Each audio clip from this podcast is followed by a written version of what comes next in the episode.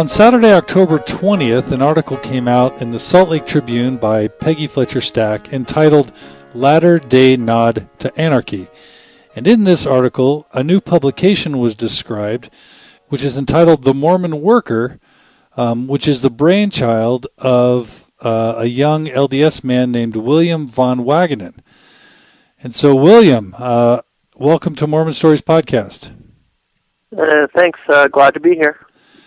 So, um, wow, uh, what an exciting article uh, to come out. Why don't you tell us just to just give our listeners an overview of uh, what the Mormon Worker is and how you got uh, an article in the Salt Lake Tribune?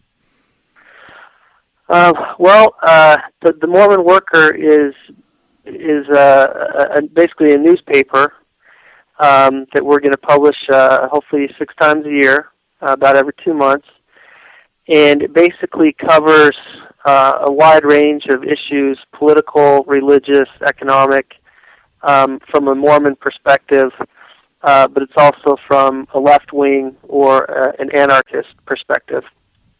Um, you know, maybe to start out, it might be you know important to say a little bit uh, about what anarchism is because it's a uh, it's a it's a word and a concept that's pretty misunderstood. Um, largely because there are kind of two definitions of the word anarchy or anarchism. Uh, when people talk about anarchy, popularly, obviously they think of chaos and destruction and disorder.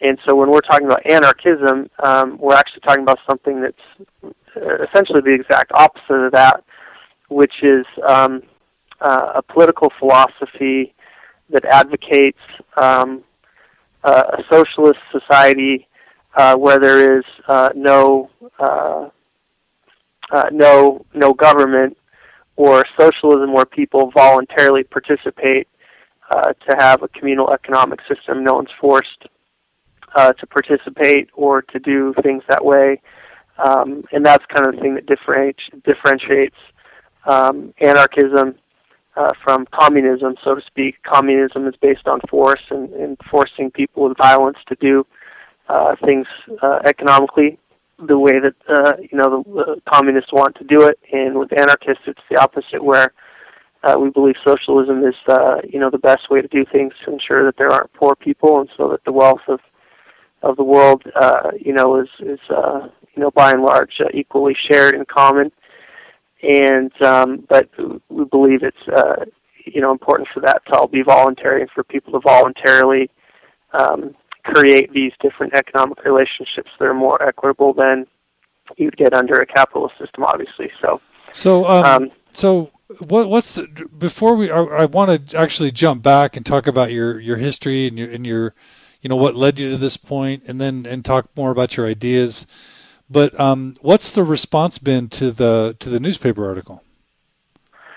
Um, it, well, it's actually been, uh, you know, by and large pretty positive. I think on the Salt Lake Tribune website, uh, you know, a lot of people left comments after the article, and there were quite a few uh, very hostile comments. But um, ever since then, I've just gotten, uh, you know, a lot of uh, really very positive emails and a lot of people that uh, have just been like, hey, you know, thank you so much for putting this out.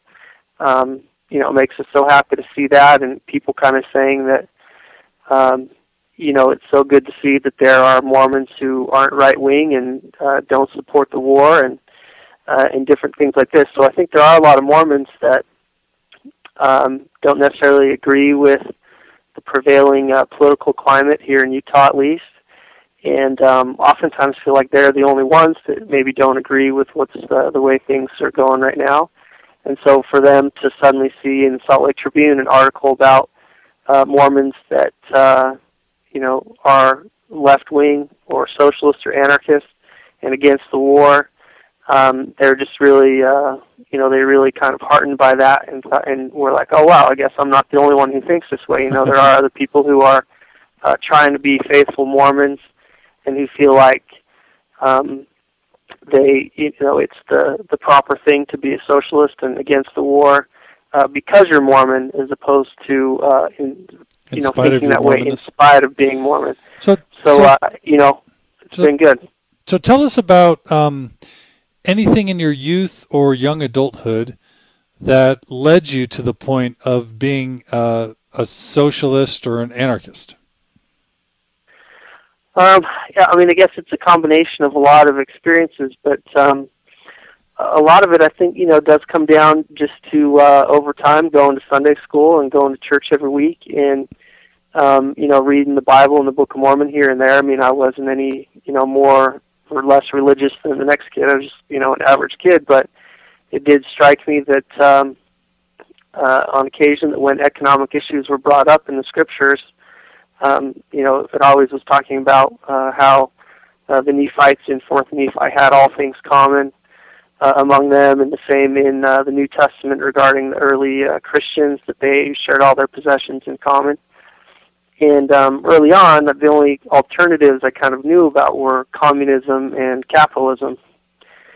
And so I remember being, you know, pretty interested in communism and reading uh, the Communist Manifesto and different things like this, just because, you know, uh, those phrases where some of the early saints had all things in common just seemed clearly contrary to capitalism, where, you know, the idea is you try to accumulate as much wealth as you can and um, you know, obviously, after reading uh, you know a decent amount of communist material, it became pretty clear that that wasn't the way to go. And obviously, you know, Ezra, President Ezra Taft Benson has uh, you know was obviously pretty famous for denouncing communism, and I think rightly so because it's uh, based on force and violence. And so, I actually agree with uh, you know President Benson's uh, uh, analysis of communism. But unfortunately, you know, people then tend to think that oh well, capitalism must then be the right thing because communism is bad.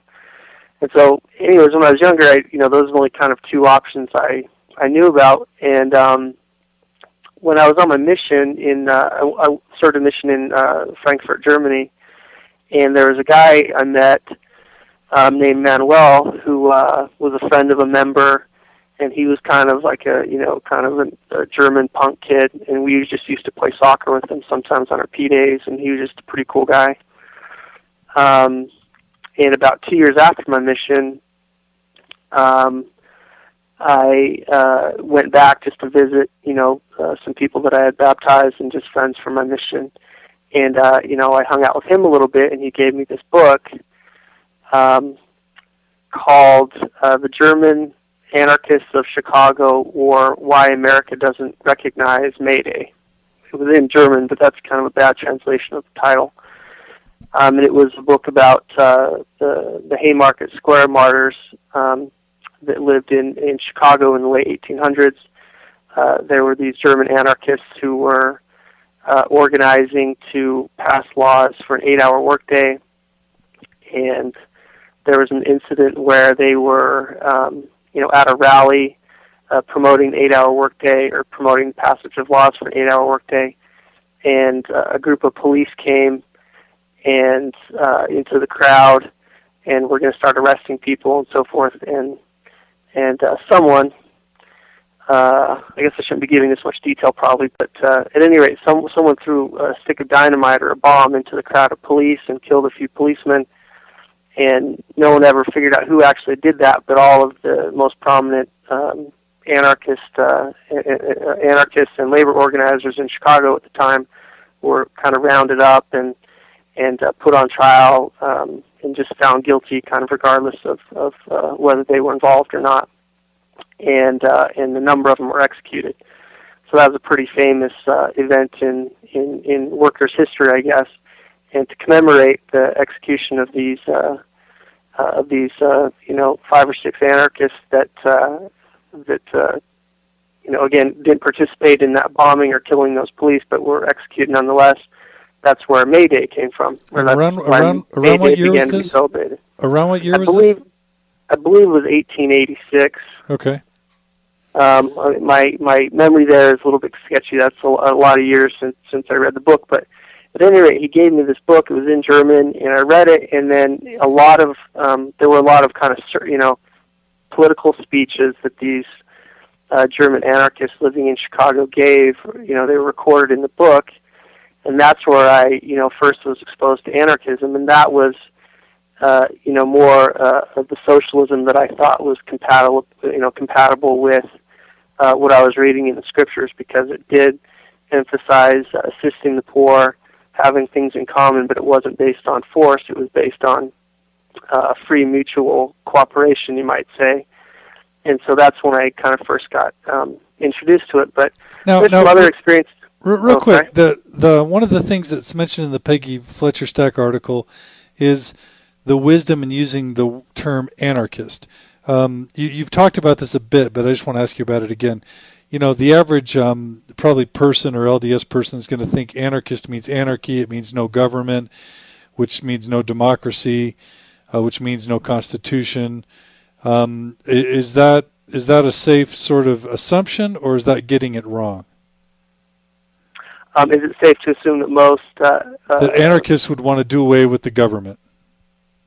Um, yes, but yes, when what? they say that, it, it, yep. when they when we when we say we'd like to, you know, uh, have no government, it doesn't mean that you want, uh, you know, chaos or anarchy in the sense that there's there's no organization to society and everyone's just kind of running around uh, killing each other. You know, uh, what what it, what it really or that there's no democracy because in fact uh, anarchism is is actually an extension of uh, would be an extension of the democracy that we have in the United States today. For example, um, you know you know a few hundred years ago, um, virtually every government was a monarchy and later on, you know, Democrats began pushing for the idea that political power should be, uh, you know, spread out among as many people as possible, or to everyone, essentially. Um, you know, everyone should vote, everyone should participate in making political decisions, and so on and so forth. And so, and that, you know, from an anarchist perspective, is a very good thing. Um, however, if you have political democracy, um, but at the same time, there's no economic democracy, meaning that we have large corporations that are uh, authoritarian, hierarchical institutions who have a lot of power to influence the political process. Um, workers um, that work for those companies or corporations um, have absolutely no say or input into how things are run, into how profits uh, are used uh, that are made from uh, their labor while working for that company and so forth and anarchists would say, well, that's a bad thing. So just like political, you know, political power um, should be dispersed amongst as many people as possible, which you have in in a political democracy. We'd like to take that concept and also extend it to the economic realm, so that you know corporations are run democratically, where the workers uh, have a say in how corporations are run. Workers own the companies themselves, uh, share the share the profits amongst each other so there isn't a situation where a CEO is making, you know, ten, twenty million dollars a year, while workers, um, you know, are making, uh, you know, a few dollars an hour, um, and so on and so forth. Um, so that is is the kind of what we mean by anarchism. There, there wouldn't necessarily need to be a government um, if um, economic power was decentralized and and and workers themselves had um, you know a way to actually uh, run their lives and make decisions for their own lives just like you know theoretically we can in a political way by voting and so on and so forth. So has has anarchy ever been implemented in any country to any level of success, or is this mostly theoretical? Um, well, that's uh, that's a good question. That's uh, that's a question that comes up uh, a whole lot. You know, when I talk to people, because a lot of times people are like, "Well, you know, that sounds really great." Uh, it'd be great if there weren't any poor. It'd be great if um, you know everyone had enough uh, of the resources that they need to live and had enough food and, and uh, a roof over their heads and so on and so forth. But uh, it's just not possible, or they would say, but unless people are perfect, um, there's no way it could be implemented. And um, there are, uh, however, some not very well known, but there are some examples um, of societies that have operated, uh, you know, along these lines. Um, there are some examples uh, in, uh, in in Russia, right during and after the Russian Revolution, uh, before the Bolsheviks or the communists uh, came to power and basically smashed um, all the workers' councils uh, that had arisen in in Russia to run factories and farms and so on and so forth. Um, in fact, that's what the word Soviet means: is workers' council and so it's uh, you know, it's pretty sad that it was actually the, the, the communists or the or the Bolsheviks who, when they came to power, uh, you know, stamped out all these workers' councils that had arisen as a result of the revolution, um, where you know peasants in Russia uh, essentially started working their own land instead of paying all the proceeds from their, you know, whatever they grew on the land, giving it to a landowner and, and uh, Russian workers in factories. They would just basically take possession of the factories and run them themselves, and you know disperse the you know the profits amongst themselves and amongst their communities. Those are the type of things that were going on in Russia uh, right during the revolution in 1917 when when the Tsar was overthrown, and it was the Bolsheviks who came in and, and basically hijacked that and turned Russia into a dictatorship. So um, so so so far, it's it's sort of been implemented in small degrees at, at, at short points in history, but never like a, a, a major country implementing it on a on a large scale. Uh, yeah, correct. Yeah, that would be correct. Uh, the, the Spanish Civil War is another uh, example that people could look into. Um, a current modern day example um, would be the uh, Zapatista communities in uh, Chiapas, Mexico, Mexico. Yeah. that uh, function uh, along uh, anarchist lines. But another thing, what's uh, for Mormons, if we're believing Mormons and we believe the Book of Mormon is the Word of God, and we believe uh, the Bible is the Word of God, and, and that the Doctrine and Covenants is the Word of God, it seems to me that even if these ideas do seem, uh, you know, pretty crazy and pretty far fetched, you know, which I must admit, you know, they they do uh, initially.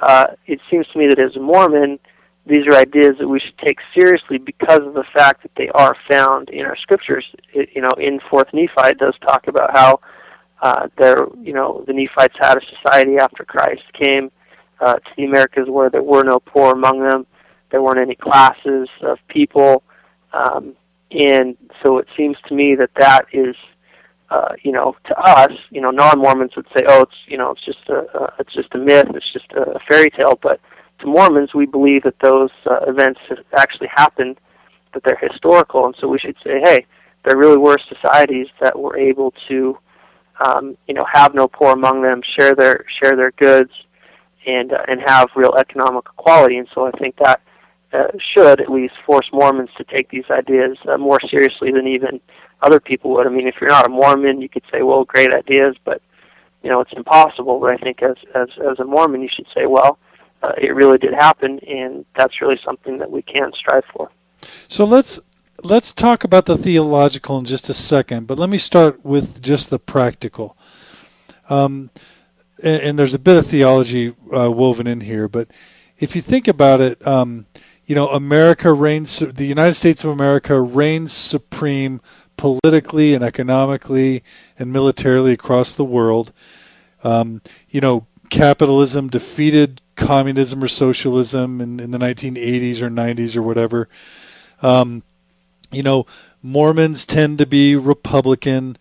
Um, and, uh, you know, to, to many to, to a large degree, I think the average American and definitely the average conservative Republican American, which most Mormons tend to be, would say that America is, you know, the Constitution's inspired by God. America has a divine mandate. Capitalism is clearly the way. Um, and, and any attempt to uh, to even consider something that isn't capitalistic, that isn't, um, you know, pro-American and, and pro-tradition is sort of just heresy and outlandish and a pipe dream. So before we talk about the theological, you know that you obviously have to know that this is a major uphill battle you're facing, um, just to surmount the political and the economic positions of, of most Mormons, uh, and then we'll we'll talk about the theological in just a second. But I, I know you realize that because you probably have to talk to people about this all the time. So, you know, what makes you feel confident that that you could make headway here, and you know, what's your ultimate realistic dream of the results of your efforts? Do you actually see a day when America uh, becomes uh, anarchistic? Um, obviously the day that you know that there is an an anarchist society in America, I think is pretty far off, and I'm sure I'll be long dead before that happens. Um, however, you know, I, I still feel like it's valuable to promote these uh, ideas because that they do have, um, you know, there are. Uh, it does lead to good results if people think more along these terms. Um, so if people feel like, um, uh, for example, that war for gain uh, is wrong, then there is a chance that you know people here in America, even if we never institute an anarchist society, but if people look at you know what's going on from an anarchist perspective, which uh, makes you uh, you know very critical of authority. Uh, if the government is doing anything, you know you're going to look at that very closely and scrutinize what's going on, and say, well, why are we going to you know to war in Iraq? Is it really to liberate uh, Iraqis? Is it really about weapons mass destruction? And it, it causes you to start asking some questions about what people in power are doing. And I think anyone who does that will find that the reasons that people in power, uh, you know, particularly in the case of the Iraq War, the reasons that they're doing uh, what they, uh, you know, going to war and so on and so forth, uh, and the reasons that they're saying they're doing this are very different from the reasons that they're actually doing it. And, it, you know, it, it allows people to see more clearly what's going on politically and try to organize against that. And even now, it does seem kind of futile to try and you know end the Iraq War through uh, you know activism and so on and so forth. But you do have to remember that that's how the Vietnam War uh, essentially ended um, because of the fact that the American populace was very anti-war um, because of the Vietnam War. So in the decades after the Vietnam War, as a result of the, you know the terrible tragedy of the Vietnam War, that prevented the United States government from from waging other wars. Um, a lot of the the things that the U.S. government did in Latin America in the 1980s had to be done underground. Uh, the CIA had to do things uh, totally underground, fund their wars in Latin America um, in you know through back channels as opposed to just openly being able to invade some of those countries. And a lot of that was because you know Americans by and large had this aversion to war, which has now been broken down again thanks to uh, 9/11. But um, uh, so I think there are actually some good consequences that can, can come from people thinking uh, from an anarchist perspective, even if such a society is never actually realized. Um, regarding, uh, you know, uh, LDS people uh, being mostly conservative and Republican and pro-war and so on and so forth, um, I, I really do think that that is more of a cultural thing. Uh, just has to do with you know people's particular upbringings and just uh, it, it's just a cultural thing. It's not a theological thing. It's not because uh, Mormonism says that that's the way things should be.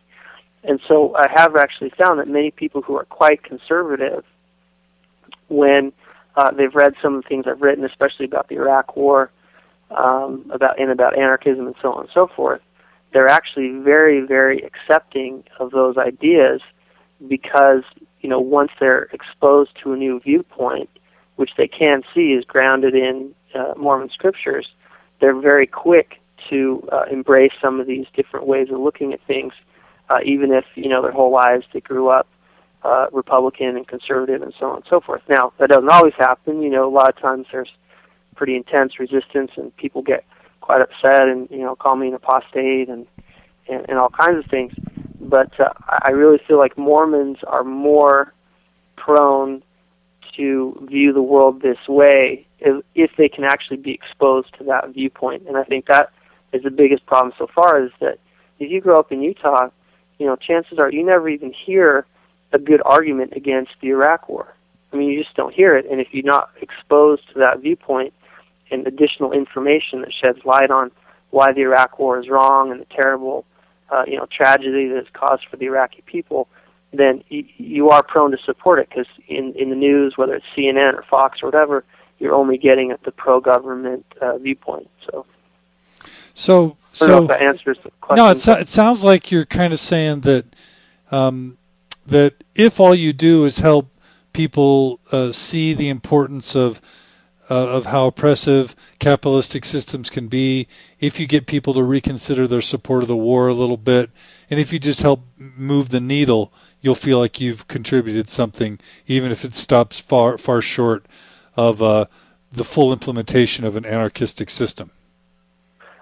Yeah, no, for sure, and you know that was a big reason I uh, decided to go to Iraq the, uh, for the first time uh, in in 2005.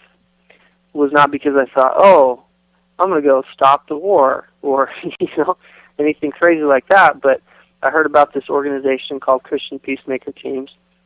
Actually, I met a few people from their organization uh, who were working in the West Bank in Palestine.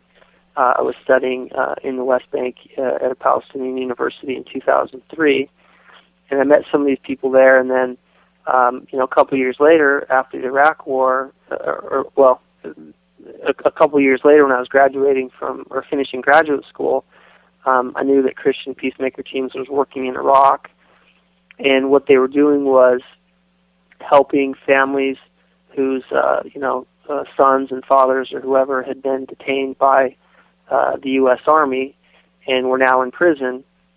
Um, Christian peacemaker teams or CPT, they would just help those families locate their, their relatives who were in prison. Uh, you know, not so they could even get them released or anything like that, but just so the families would know that their sons or fathers or brothers were alive um, and, and were just there in detention. And so that was the work that CPT was doing. And I thought, you know what? Uh, it just breaks my heart that you know thousands of innocent Iraqis are uh, wallowing in, in detention in these U.S. jails. They're being tortured um, and abused and so forth, as we all know from the Abu Ghraib, uh, uh, you know, photos that came out, and, as well as other evidence. And I thought, you know what? If I could go to Iraq and help some families locate their uh, you know, their relatives like that and give them some peace of mind and try to, in, in a very, very small way, mitigate some of the terrible effects of the war. I thought, well, boy, that would just be awesome. You know? So, so how does somebody just go to Iraq? How do you go to um, Iraq? And how do you? What well, do you do when you get there? These days, obviously, it's a lot harder than uh, than it was in the past. Um, in fact, right when the war, right after you know the initial invasion ended, or the initial invasion ended, uh, there were no visas. The borders were totally open. Uh, there were a lot of NGOs operating there. Uh, and you know, over the course of the years, as the violence has gotten worse and worse, and the situation has deteriorated, uh, obviously it's much harder because you know so many people are getting killed. You do now need visas, and and there are so few NGOs working there that it really is a difficult thing. But um, you know, back in the day, 2003, 2004, 2005, it was much easier. And, um, you know, I, I just volunteered to work for Christian Peacemaker teams, um, spent some time in Colombia with them, kind of getting to know the organization. They have a project in Colombia. Um, you know, went to a month-long training, and then, uh, you know, went and, and began working for them in Iraq. So, do they do know, they pay you, or do you, do you have to pay to go? How how is this it, financed? It, it was it was just volunteer so I didn't get paid anything. But, but do they pay your food and lodging? Um, yeah, I mean they just basically covered basic uh, basic expenses. I didn't pay them anything, but they uh, they didn't pay me any money. It was just a volunteer thing. So food and lodging are covered. Yeah. So how long were you in Iraq? Uh, the the first time uh, in 2005, I was there for four months. It was from uh, May of 2005 until uh, until September of 2005, and I was living in Baghdad. And then um, I came home at the end of those four months. Was back home in Utah for you know roughly a year, and then went to Iraq again uh, the second time in uh, November of 2006 until uh, February of 2007. Uh, and the second time I was up in the Kurdish region in the north, um, in a city called Sulaymaniyah, where actually things are, are quite a bit safer than than in Baghdad. Weren't you just terrified going to Iraq?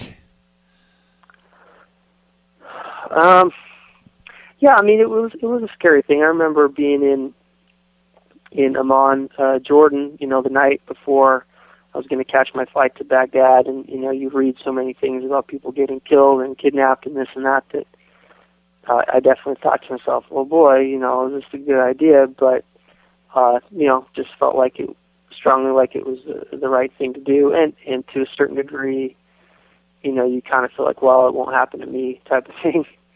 Um, you know, which is is uh, I guess a bit naive. Um, but um, you know, even when I was in Baghdad, even I mean, this is the sad thing: is that there are millions of Iraqis, you know, 20 million, 25 million Iraqis, however many uh, people live in the country.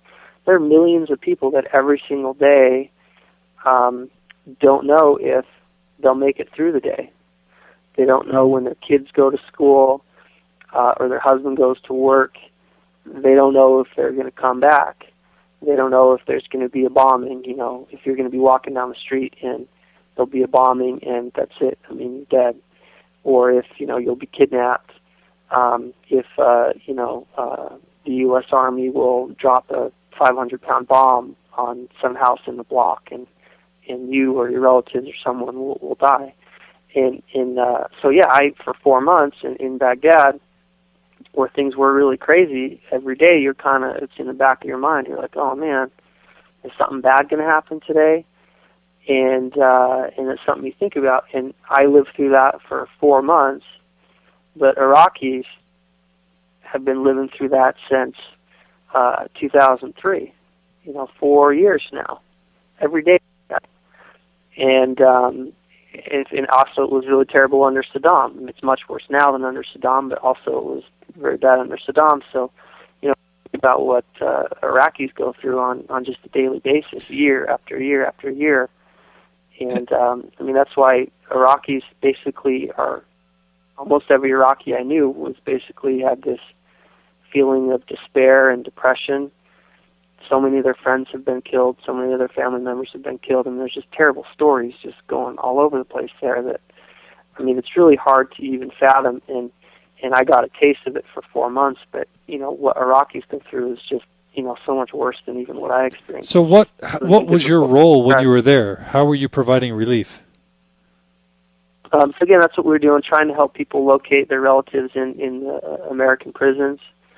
Um, also, w- when I was there, there ended up being um, a lot of torture that uh, the Iraqi security forces were engaged in. Uh, you know, when the U.S.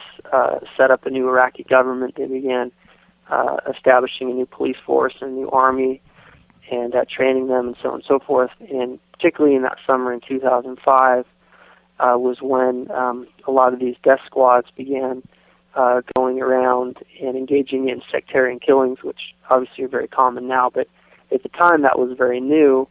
Uh, most of the, the death squads were um, uh, coming, were basically commando squads um, that were run out of the Iraqi Ministry of Interior. Uh, again, you know, they've been uh, trained by Americans and so on and so forth. These were the guys that were going around uh, murdering people and so you, you know start finding bodies popping up uh, just on the side of the road and in the rivers and things like this. Um, so when that started happening, um, a lot of torture was going on as well. Sorry, people who were being arrested uh, by the Iraqi police, being taken to prisons uh, run by the Ministry of Interior. They'd be uh, interrogated and tortured by uh, the Iraqi police. Uh, oftentimes, they'd be interrogated by uh, Americans as well. And then um, get being tortured in really terrible ways, uh, electric shocks to the genitals, being hung from uh, their ankles or hung from the ceiling by their ankles. There were a lot of accounts of uh, you know people being tortured with uh, electric power drills and so on and so forth. Um, so, anyways, a lot of people were being killed and tortured in this way by the Iraqi security forces, and so uh, we were trying to document cases of torture and also cases where uh, people had been uh, killed extrajudicially by the police and trying to pass that uh, information on to larger human rights groups like uh, Human Rights Watch uh, and also the, the UN Office for Human Rights uh, in Iraq, uh, there in the Green Zone, just to, to uh, you know, um, uh, publicize the fact that this type of stuff was going on. So, so while um, you were in Baghdad, were you always in the Green Zone? Uh, no, we actually lived uh, just in a regular neighborhood in, in Baghdad. And did you see we, did you see explosions and, and war and stuff going on around you? Yeah, I mean there there were in our neighborhood there was usually about one bombing per week. Like um, you'd, you'd be sitting there working and you'd hear a bomb go off. Yeah, mm-hmm. a lot of times it happened early in the mornings. So sometimes you'd even be asleep still, and and you'd be woken up by uh, the sound of a bomb. It would kind of you know shake the windows a little bit, and we'd go up to the top of our building and, and look out and see where the explosion had hit. Um, so yeah, I mean that was pretty common. About um, I can't remember exactly when it happened, but maybe a month after I left. Um, I could be wrong on this, but you know, a month or two or three months after I left, actually a mortar hit our building and uh, shattered all the windows out, and no one from our organization was was hurt. But um, another colleague I worked with, a guy from Canada, he was walking down the street one day in our neighborhood, and a bomb went off, you know, maybe 30, 40 yards from him. Um, so yeah, I mean, it was it was uh, pretty much a weekly uh, occurrence. So. And the the the Tribune article mentions that a colleague of yours that you were close to by the name of Tom Fox, you spent a lot of time with him, and he actually uh, uh, was killed in Iraq. Can you talk a little bit about what Tom was like, if he had an influence on you, and uh, how how you found out about his demise? Um, yeah, I mean he he um, was was working there that summer um, when I was. We actually shared a room, and uh, Tom was just a really great guy. He was a Quaker from uh, Washington D.C. and um, had been in Iraq, you know, I think since the fall of 2004. Um, and uh, just a just a just a really kind and and a great guy. Um, I mean, it really uh, you know broke his heart to see all of the terrible things that were going on there. Again, people being detained and tortured, and and um, so obviously he just you know wanted to do his kind of small part in uh, trying to alleviate uh, a lot of that suffering. And um, he's he's a pretty quiet guy. He was tall and skinny. He was bald. He didn't you know he, he didn't really have much hair at all.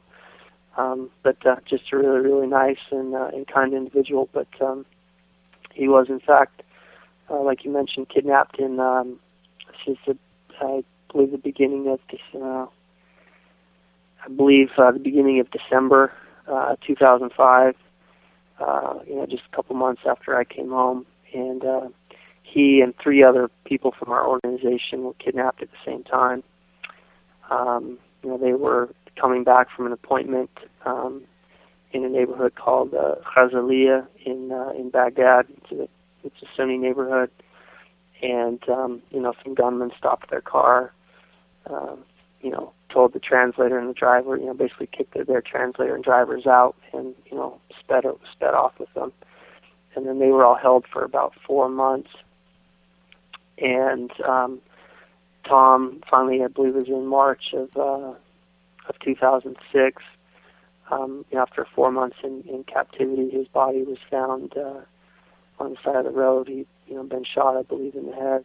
Hmm. And um, luckily, the other three people who were captive with him um, were uh, actually uh, um, released or rescued uh, by the British military a couple weeks later. There's a little bit of ambiguity about how that all actually went down, whether it was kind of a rescue or it was kind of a negotiated release. I don't um, still don't know the details of how that happened, but um, luckily the other three, um, you know, were released and uh, and are still alive today, obviously. So, anyways, but Tom, because he was such a great, you know, a great guy, and he actually wrote a lot of really uh, excellent stuff about pacifism that uh, you know I, I thought you know it would be awesome to include uh, an article by him about pacifism, and so on the front page of the of the Mormon Worker, uh, there's an article there by uh, by Tom Fox about pacifism. So, so um, uh, I know that you know because the article, because the Lake Tribune article also mentions that you were kidnapped, um, and and your experience with Tom. You know, what does that do? What I assume, are you from Utah? Yeah, Salt Lake. So, so what does it do to a to a Mormon kid from Utah to go to Iraq to see a buddy die, to not only have friends get kidnapped, to experience that yourself? Does that change your life forever? And how does it change you? Um, yeah, I mean, I, although I guess you know, being a LDS, it's it's a little bit like when you know you go to any LDS uh, funeral, and you know what do people talk about? They talk about uh, the resurrection, and they talk about the plan of salvation, and um, so when when when Tom died, I mean, I was back here in Utah. I mean, I first heard that he he was kidnapped, obviously, and then you know a couple months later, got a phone call from someone in CPT one night. I still remember that really vividly. I was just going to, you know, pick up a girl to basically go on a date. Um, really nice girl named Natalie, and uh, just as I was basically pulling up to her apartment, uh, you know, I got a call, and I didn't know the number, and uh, you know, I was kind of kind of had a bad feeling, you know, just anytime I got a, a call from an unknown number, thinking, well, boy, maybe there's some there's some bad news about Tom and the other guys, and um, and sure enough, you know, they called and said, you know, Tom's body was found today. He was killed. And uh, you know, besides just being sad and depressed and starting to cry, uh, you know, just in typical Mormon fashion, um, just you know obviously began thinking to myself that you know Tom was uh, such a, a Christ-like person, and all he ever wanted to do was to help other people, and uh, you know in the end uh, he was killed for it, you know, which obviously no one. Um, you know, there's nothing nothing good about that. Obviously, to be killed or martyred or something like that. But uh, at the same time, it was uh, you know comforting to know that Tom was such a Christ-like person that obviously he was in a better place and and that he still existed. Uh, you know, even though he had passed on, he'll be resurrected and and and so on and so forth. So that's you know a lot of um, what I thought about when uh, when I finally got the news that uh, that Tom had been killed. So. But what um, just just the overall experience in Iraq? How will you be different in the rest of your life? than you would have been had you not had that Iraq experience? Or how would you be different from the average 29 year old Mormon who grew up in Utah in your mind? How has that experience overall, just the whole Iraq experience, change your resolve or your commitment or your goals or your priorities or your outlook for what you see as the rest of your life? How are you going to be different than you would have been or that other people probably are today? Um, uh, I guess uh, obviously it puts a lot of things in perspective. Like in in in one way, it's much easier to be happy, and in other ways, uh, a lot of times it's impossible impossible to be happy. And uh, I guess it sounds contradictory, but let me explain why. It's after seeing people that are living through such terrible conditions, and I, I can't emphasize enough you know the terrible tragedy that has resulted from uh, you know the U.S. invasion of Iraq. And Iraqis, there is like they most of them actually welcomed the Americans because their life under Saddam was so bad. Mm-hmm. They couldn't imagine that things could get worse. And when the Americans came, and as a result of the things that the Americans have done there, um, you know, and not to put all the blame on on uh, on the Americans because Al Qaeda and and uh, you know some Iraqi armed groups themselves have done really terrible things. But uh, you know it was the U.S. invasion that was the catalyst for all the chaos and terror and madness that exists there now. Uh, you know, not to mention just the things that uh, the United States uh, has done itself in terms of killing people and, and causing misery directly. But um, I mean, when you see people that live in such terrible conditions, then coming back to the United States if I ever start thinking, oh well, gee, my life's pretty hard. I don't have a job I like, or you know, there's this girl I liked and she's not returning my phone calls, and and uh, oh well, gee, you know, this and this and this isn't going the way I want it to go in life. Uh, you know, you just start to think, oh well, my gosh, how can I possibly uh, you know, think that my life, you know, how can I feel sorry for myself when, gee, look what these other people are going through, you know. So uh, in that regard, it, it's much easier to be content with life and, and just feel grateful for, you know, what I've got.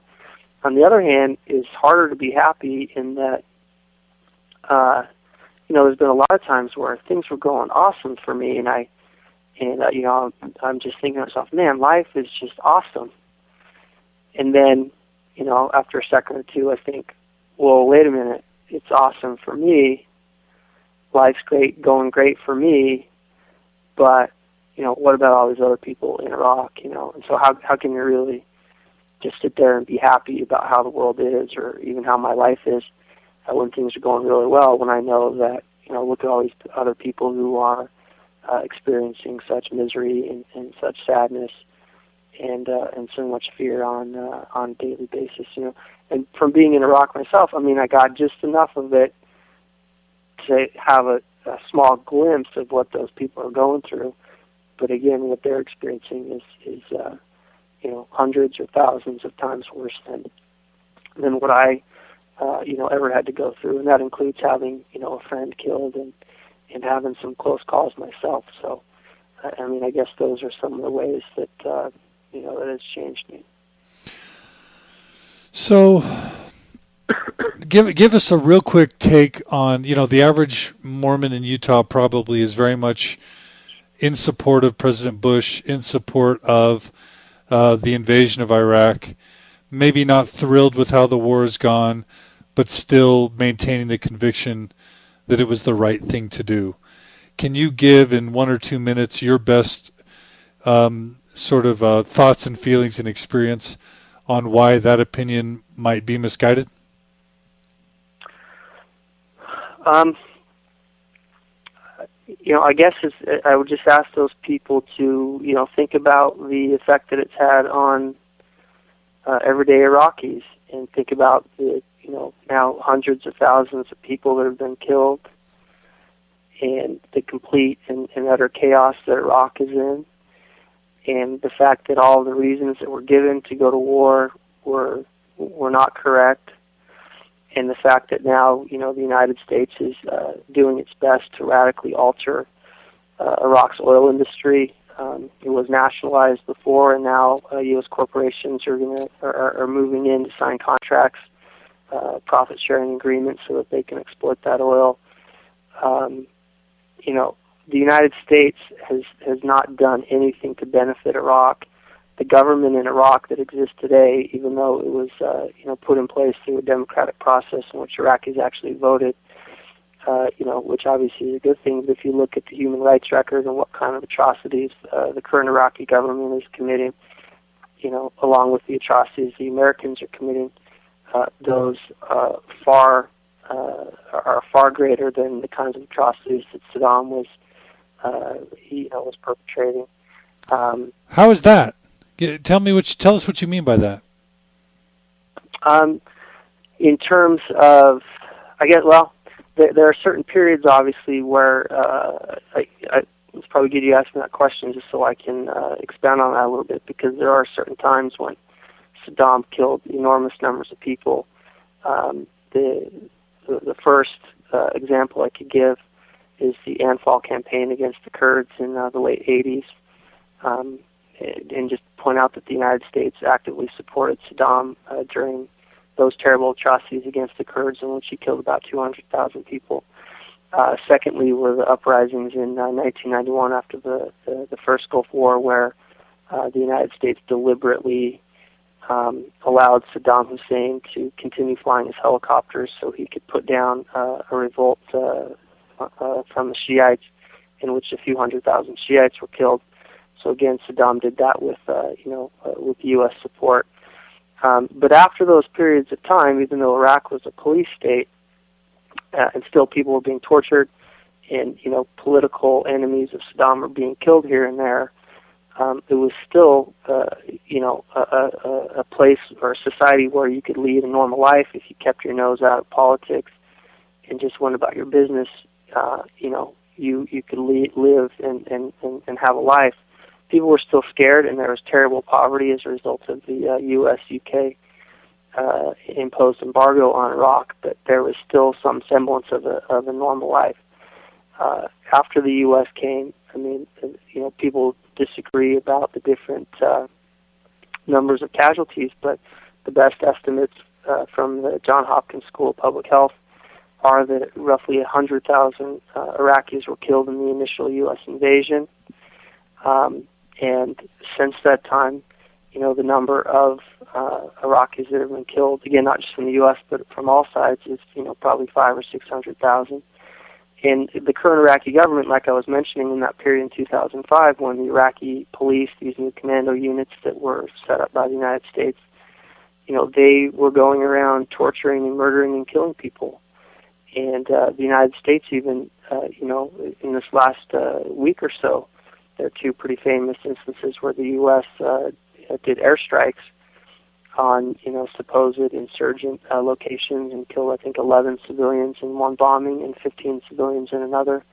Uh, continue to, to detain and arrest, um, you know, tens of thousands of Iraqis, and um, you know the current Iraqi uh, security forces are still torturing people. So what good has come of you know what George Bush did? There's no good that's come from it, and uh, but there are, are just enormous amounts of misery and death and destruction that have come from it, and that's why you know same people uh, don't start wars is because there's no such thing as a clean war. You you can't kill just the bad guys. You know, uh, civilians die in great numbers, and you know, sure, there are times I think when it's okay to fight. You know, in self-defense. Uh, you know, I lean towards pacifism, but uh, you know, I acknowledge that there are times when, hey, you know, you got to do what you got to do to protect your family and your wife, and you know, so on and so forth. But to start a war of choice the way George Bush did, uh, I think is uh, obviously criminal in the extreme, and uh, you know he'll never be held uh, uh, accountable for that in this life. Uh, but uh, you know, despite all the different sins and terrible things that we all do throughout our lives, the thing that George Bush did uh, in starting that war, uh, I think it, you know the, the heinousness of what he did, you know, cannot be um, cannot be overstated. But but you know, the average Mormon is Republican supporting Bush. You know, it's sort of like Mormon and Republican are almost synonymous, uh, at least you know within Utah and, and some of the surrounding areas. Um, and I could tell you that the average Mormon listening to you is likely thinking, you know, this is I'm uncomfortable with this. Um, you know, this nation is, you know, divinely inspired. George Bush is a man of faith. Uh, you know, sometimes war is ugly, but the Book of Mormon, if it teaches us anything, it's that freedom is worth protecting.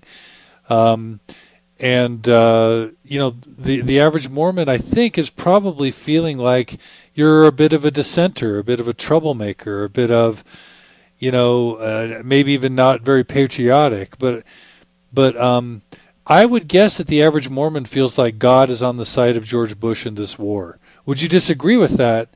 Um, th- th- that's likely what the average Utah Mormon, at least, probably feels. And and what would you say back to that you know type of sentiment?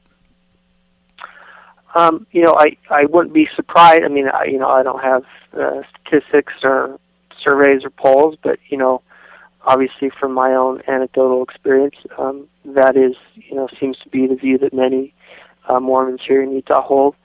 But you know, to be honest with you, when I talk to people about, uh, you know, my experiences in Iraq, and talk to them, uh, you know, give them another perspective about what's going on.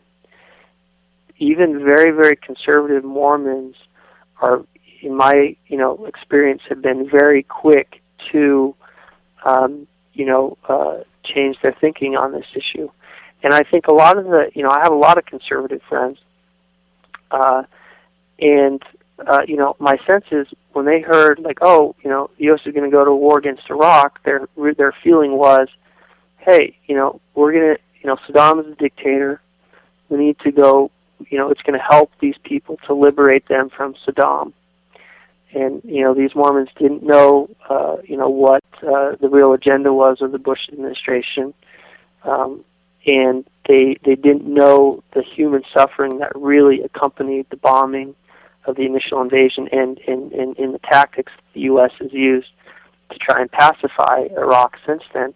They don't know those bloody and gory details, and they don't really know the true consequences of uh, that, that the war has brought. And so in their minds, they're still thinking, hey, we're trying to help Iraqis, and this is going to bring them a better life. You know, look, we live under democracy. Life is good for us, and let's help out these Iraqis and give them the same life that we have. Uh, you know, if that were the case, if that were really truly what's going on, I would say, hey, well, you know, maybe you've got a good case for war. Uh, unfortunately, that's not what's going on.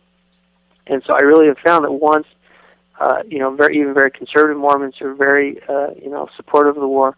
Once they, you know, hear some new facts, hear some new perspectives, uh, once they hear, um, you know, different interpretations of some Mormon scriptures, uh, you know, about the Book of Mormon, for example, I think one of the big lessons of the Book of Mormon is that uh, is about the dangers of war. I mean, that's in the end what led to the extermination of the Nephites is that they were uh, a war-loving and war-mongering people, and they refused, you know, to, to, to stop fighting. And so once Mormons hear new information, new perspectives, I think they're very quick, uh, you know, to uh, embrace some of these other viewpoints that are more, uh, in my opinion at least, more in line uh, with the scriptures. And, you know, how can you think differently if you've never heard uh, another perspective? I mean, how can you think differently when you're watching CNN and Fox and the only thing they do is give the government's version of what's going on. And if that's all you're exposed to, well, you know, how can you have a different viewpoint? And so, uh, again, my experience has been that even very conservative Mormons, because they're good at heart, they're good people, uh, you know, they do change their minds on these things. And you know, with the newspaper, I'm not trying to say, you know, look, I'm a better person than uh, some Mormon who supports the war, or I'm going to heaven, you know, before they are because uh, you know, in fact, I'd probably say the opposite is true because I'm uh, in many ways a really bad Mormon. I, you know, I try, but uh, you know, I'm not. Uh, you know, there are a lot of things I I should do to be a better Mormon. Um, but uh, people like that, it's not like I'm saying I'm better than them because I'm not. I'm just saying because they're very good-hearted people, but I do disagree with their viewpoints and the things that they are supporting. Uh, uh, in you know, even though they're supporting them in, you know, they have good intentions. They think the war is going to help people and so forth. Uh, it's not helping people. I don't think that means that these Mormons are bad or evil or anything like that. They're just misinformed. Uh, they need to see uh, another viewpoint, and if they're given that opportunity, they're gonna they're gonna change their minds. So um, I, I'm actually you know really uh, really confident that Mormons as a whole are going to be much more uh, or much quicker to embrace um, some of the ideas that we're trying to talk about or promote in uh, in my newspaper than say the average American would be. Um, and uh, you know, obviously, I could be wrong on that. We'll see if that happens. But you, uh, you know, I really do feel that way. Do you ever? Um, and I know this is a tough question, probably putting you on the spot a bit. But do you ever wish that LDS church leaders um, would speak out against the war more? Um, yeah, it's kind of put me on the spot.